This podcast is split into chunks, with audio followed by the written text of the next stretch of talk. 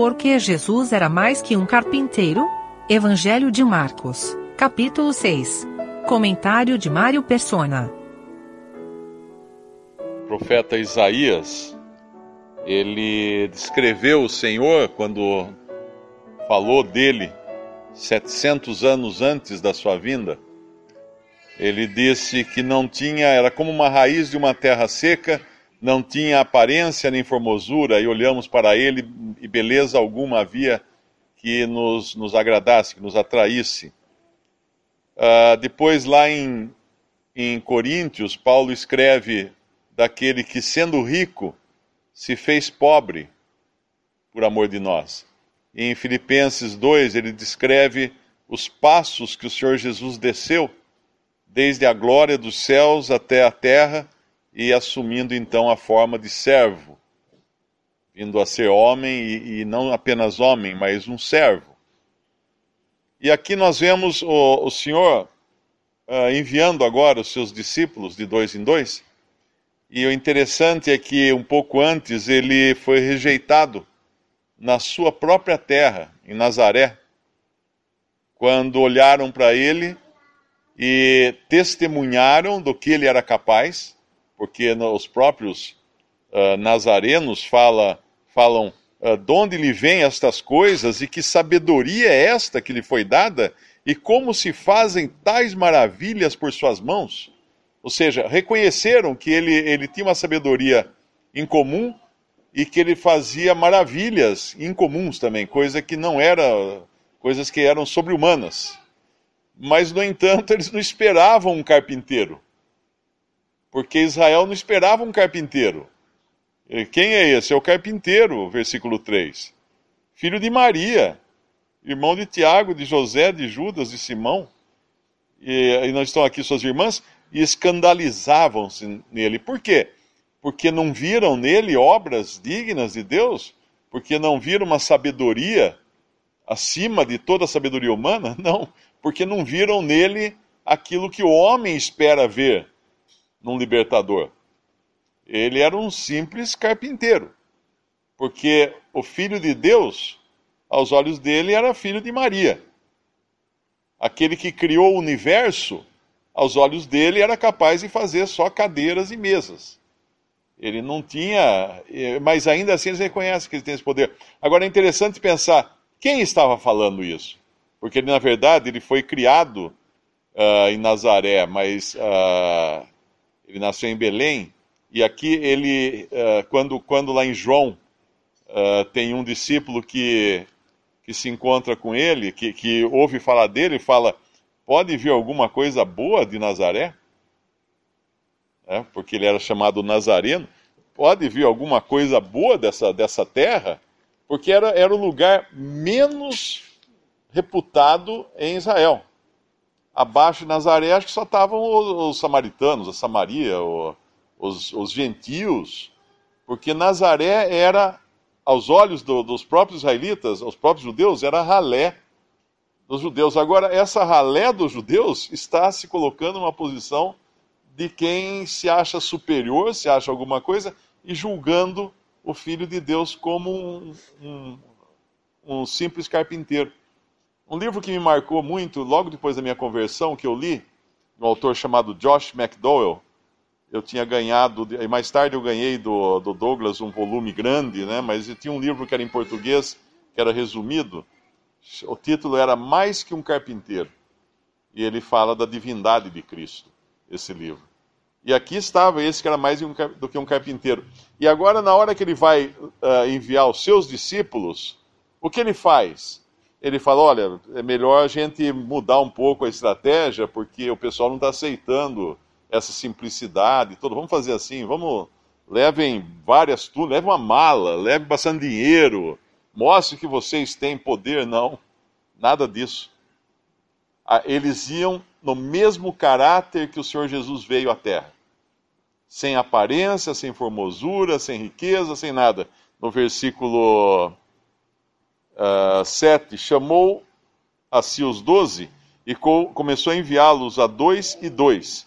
E deu-lhes poder sobre os espíritos imundos, e ordenou-lhes que nada tomassem para o caminho, senão somente um bordão, nem alforge, nem pão, nem dinheiro no cinto, para que calçassem alparcas e que não vestissem duas túnicas. E dizia-lhes: Na casa em que entrardes, ficai nela até partirdes, uh, e quando alguns vos não receberem nem vos ouvirem, saindo dali, sacudi o pó que estiver debaixo dos vossos pés.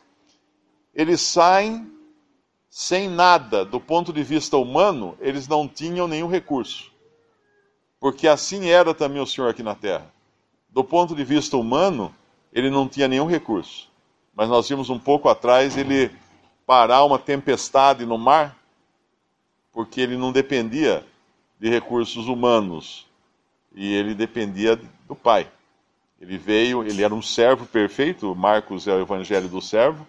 Ele veio em, em, em servidão, em papel de, de servo, e dependente completamente de Deus.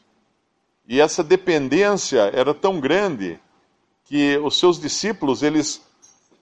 Uh, nesse evangelho, tem, tem uma frase aqui um pouquinho antes, a gente podia só voltar um pedacinho aqui.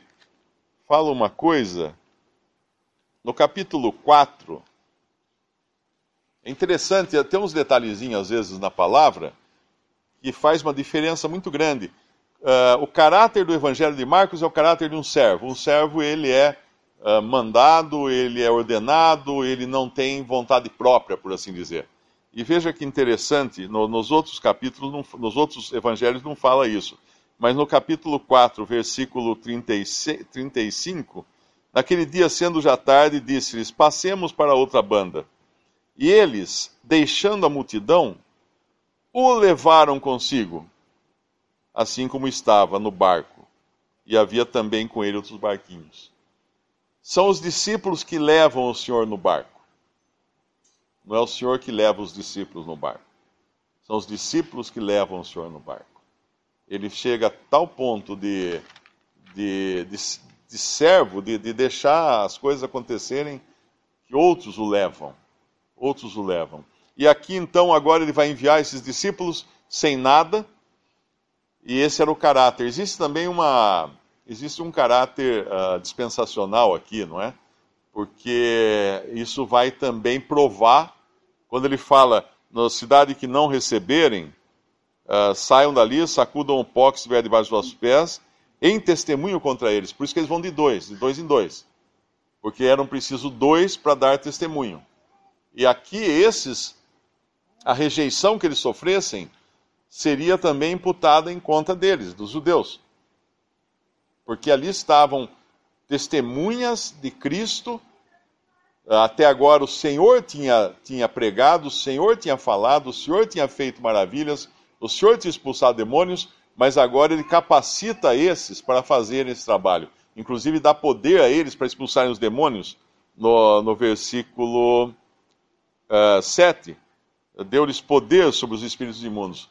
Eles são capacitados pelo Senhor, mas eles vão ter que aprender também a depender só de Deus Pai. Eles não vão, eles não vão poder ter nada de si mesmos. E quem os receber, irá recebê-los não pelos que eles levam na bolsa, nem pela riqueza, nem pelo poder, nem pela força física, nada, nada visível, assim como o Senhor não tinha nada, nada que atraísse vão ter que recebê-los pela fé. E vão ter que receber o testemunho deles pela fé também, que é a certeza das coisas que não se veem. O entendimento das dispensações é importante na leitura dos evangelhos, porque existem até algumas ordens religiosas uh, que enviam, uh, tipo monges, né, ou, uh, pessoas para a obra de dois em dois, sem levar nada também, com uma roupa bem pobrezinha, esperando da caridade, pedindo esmolas e coisas assim. Mas quando nós entendemos o caráter profético e também dispensacional dos evangelhos, nós sabemos que existe uma progressão na, nas coisas. Elas acontecem no momento, por uma determinada razão, servem para nós de, de, uh, de, princípios também, na maneira de, de agirmos, mas não são exatamente um mandamento, no sentido de falar assim, ó oh, gente, então nós vamos sair pregar o evangelho, ó, nós vamos daqui a, a Recife, vamos a pé, sem levar mais do que a roupa do corpo, né? imagina. Uh, e também vamos sacudir o pé, né? Eu sei que tem gente que fazia isso quando pregava o evangelho, a pessoa não ouvia e sacudia, sacudia o, sapato assim, para seguir essa, essa ordem daqui. Mas se a gente vai lá em Lucas capítulo 22, aí nós vemos como a coisa era específica para um momento e uma realidade ali dos judeus.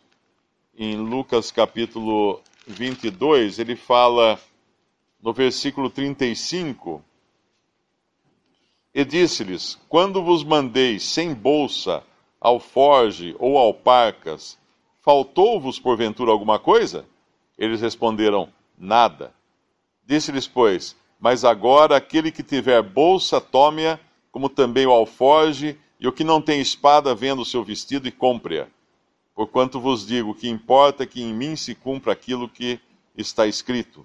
E com os malfeitores foi contado, porque o que está escrito de mim terá cumprimento a, a realidade agora ia ser completamente diferente. O Senhor ia ser tirado da terra, o Senhor ia ser morto, e, e os discípulos iriam encontrar, sim, uh, oposição, uh, eles iam encontrar dificuldades, mas eles já teriam aprendido lá atrás que nada faltaria. Como ele falou, faltou alguma coisa, vocês levando nada? Não faltou. Porém, agora eles iriam equipados de maneira diferente, porque a missão era outra e as circunstâncias eram outras. Interessante notar que não havia o evangelho da graça de Deus. Aqui era o evangelho do reino dos céus. Olha lá. E saindo eles, versículo 12, pregavam que se arrependessem. É o evangelho do arrependimento que eles pregavam aqui. Não é o evangelho da salvação em Cristo Jesus. Arrependei-vos, porque está próximo o reino dos céus, como dizia João Batista. Né? É significativo também que logo depois de falar em arrependimento, aqui no versículo 12, eh, nós vamos encontrar um homem que ele aparentemente não está arrependido. Existe uma coisa, uma diferença entre arrependimento e consciência atribulada. Uma pessoa pode viver a vida inteira com a consciência atribulada, pode sofrer com isso, arrumar mil desculpas para sua consciência, ela não consegue abafar sua consciência, pode cauterizar sua consciência, mas ainda assim não se arrepender. E esse homem aqui agora é um rei, Herodes, ele, ele não está tranquilo, porque ele mandou matar João Batista. Ele mandou decapitar João Batista. E por quê? Porque João Batista falava para ele se arrepender porque ele estava tendo um caso com Herodias, que era mulher, que era cunhada dele. E ele, ele para abafar a, as acusações da, da consciência, porque João Batista ficava o tempo todo trazendo isso diante dele, relembrando isso, uh, lembrando do seu pecado, o que ele faz? Ele tenta eliminar João Batista. Ele não tenta eliminar uh, o seu pecado pedindo perdão a Deus, confessando a Deus o seu pecado. Não, ele tenta eliminar aquele que traz a, a, a sua memória o pecado, o seu erro. E agora ele vai querer eliminar o outro também, porque nunca acaba. Quando você tem um. um eu, eu, me lembro sempre daquele da historinha que o Flávio contava, né? O Flávio contava uma história que o Senhor Jesus bateu a porta de um homem e falou: Ó, oh, eu vim visitar você Aí o homem falou assim: Ó, oh, o senhor espera um pouquinho. Aí foi lá, pegou, tirou tudo da sala, que o senhor podia não gostar, né, de ver na casa dele, jogou tudo na cozinha. Aí, aí abriu a porta, pode entrar. Aí o senhor entrou na sala, falou assim: Ah, eu queria conhecer sua cozinha. Aí espera um pouquinho. Ele correu lá, tirou tudo da cozinha, jogou tudo num quarto dos fundos, fechou a porta, veio na sala, chamou o senhor, pode entrar, pode ver a cozinha. O senhor entrou na cozinha, falou, mas eu quero ver aquele quarto lá. Ele foi no quarto lá, entrou lá, pegou todas aquelas coisas, enfiou tudo num baú, fechou o baú, chamou, ah, pode entrar agora no quarto. E falou assim: abre o baú. Eu quero ver dentro do baú. Aí não tinha mais jeito. Aí ele abriu o baú e não tinha nada no baú. E assim é quando nós, nós lidamos com a consciência atribulada, nós vamos sempre jogar para o cômodo de trás, para o outro e para o outro e para o outro, até a hora que a gente abre mão e fala assim: não tem jeito, eu não tenho como, não, não dá para esconder do Senhor. E aí, quando nós confessamos, Quando nós abrimos o baú, tá bom, senhor, olha no baú. O que tem lá? Não tem mais nada, porque ele resolveu o problema. E aqui Herodes não está ainda nessa situação, e parece que não vai estar nunca, porque ele vai sempre eliminar aquilo que traz à memória o seu pecado. A sua consciência não o deixa tranquilo. E ele tem medo agora, porque ele acha que o Senhor, o Senhor Jesus, é, é, é João Batista, que ele mandou degolar e ressuscitou dos mortos. E assim é, quando nós estamos atribulados por algum pecado não confessado, nós perdemos noção da realidade. Nós não, não as coisas não fazem sentido eh, igual fariam se a gente estivesse em plena consciência, né, em plena das nossas faculdades, por assim dizer. E, é, esse é João que mandei degolar. Mas ele tem os seus assessores que vão falar que é Elias. E outros vão falar que é um profeta, como um dos profetas no versículo 15. Aqui está um homem atribulado, e quando ele quando atribu, fica com a consciência, ele tem que tentar resolver o problema, não confessando, mas eliminando aquilo que traz à tona o seu pecado. Provérbios capítulo 20. Provérbios 20, versículo 25. Diz assim: Laço é para o homem dizer precipitadamente: é santo, e feitos os votos, então inquirir. Tem uma outra passagem uh, que fala: não imponhas as mãos precipitadamente, uma coisa assim também. Uh, mas já, já é nas epístolas, se não me engano. Ninguém impõe as mãos precipitadamente. Uh, essas duas nos falam de decisões tomadas e quando nós nos empenhamos em alguma, alguma coisa, quando nós damos a nossa palavra ou quando nós prometemos alguma coisa sem pensar exatamente naquilo que nós estamos fazendo. É, tem a ver também com aquela de ficar fiador, né, que fala lá no, no Antigo Testamento, de ficar fiador de alguém, uh, de, que é você prometer pagar a dívida caso a pessoa não pague. E, obviamente, vai ter uma surpresa depois. Uh, aqui, o que ele fez? Ele, ele fez isso.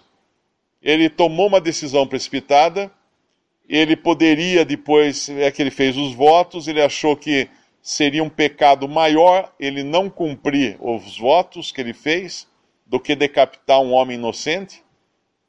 E ele então faz, um, comete um crime muito mais grave, muito mais sério do que simplesmente voltar atrás na sua palavra que ele havia dado para a filha de, de Herodias. É, essa é toda a decisão que nós tomamos, às vezes, que são precipitadas, nós colhemos frutos se nós não voltarmos atrás logo. 1 Timóteo 5, ah, 22. A ninguém imponhas precipitadamente as mãos, nem participes dos pecados alheios, conserva-te a ti mesmo puro. É, é o empenhar-se, né? é o, é o uh, enrolar-se com alguma situação que depois não dava para voltar atrás. Mas dá para voltar atrás, é que ele poderia ter voltado atrás. Ele poderia ter evitado esse crime que ele comete aqui. É claro que a reputação dele ia ficar em jogo, ele não ia ser bem visto, porque voltou atrás, mas evitaria um pecado maior.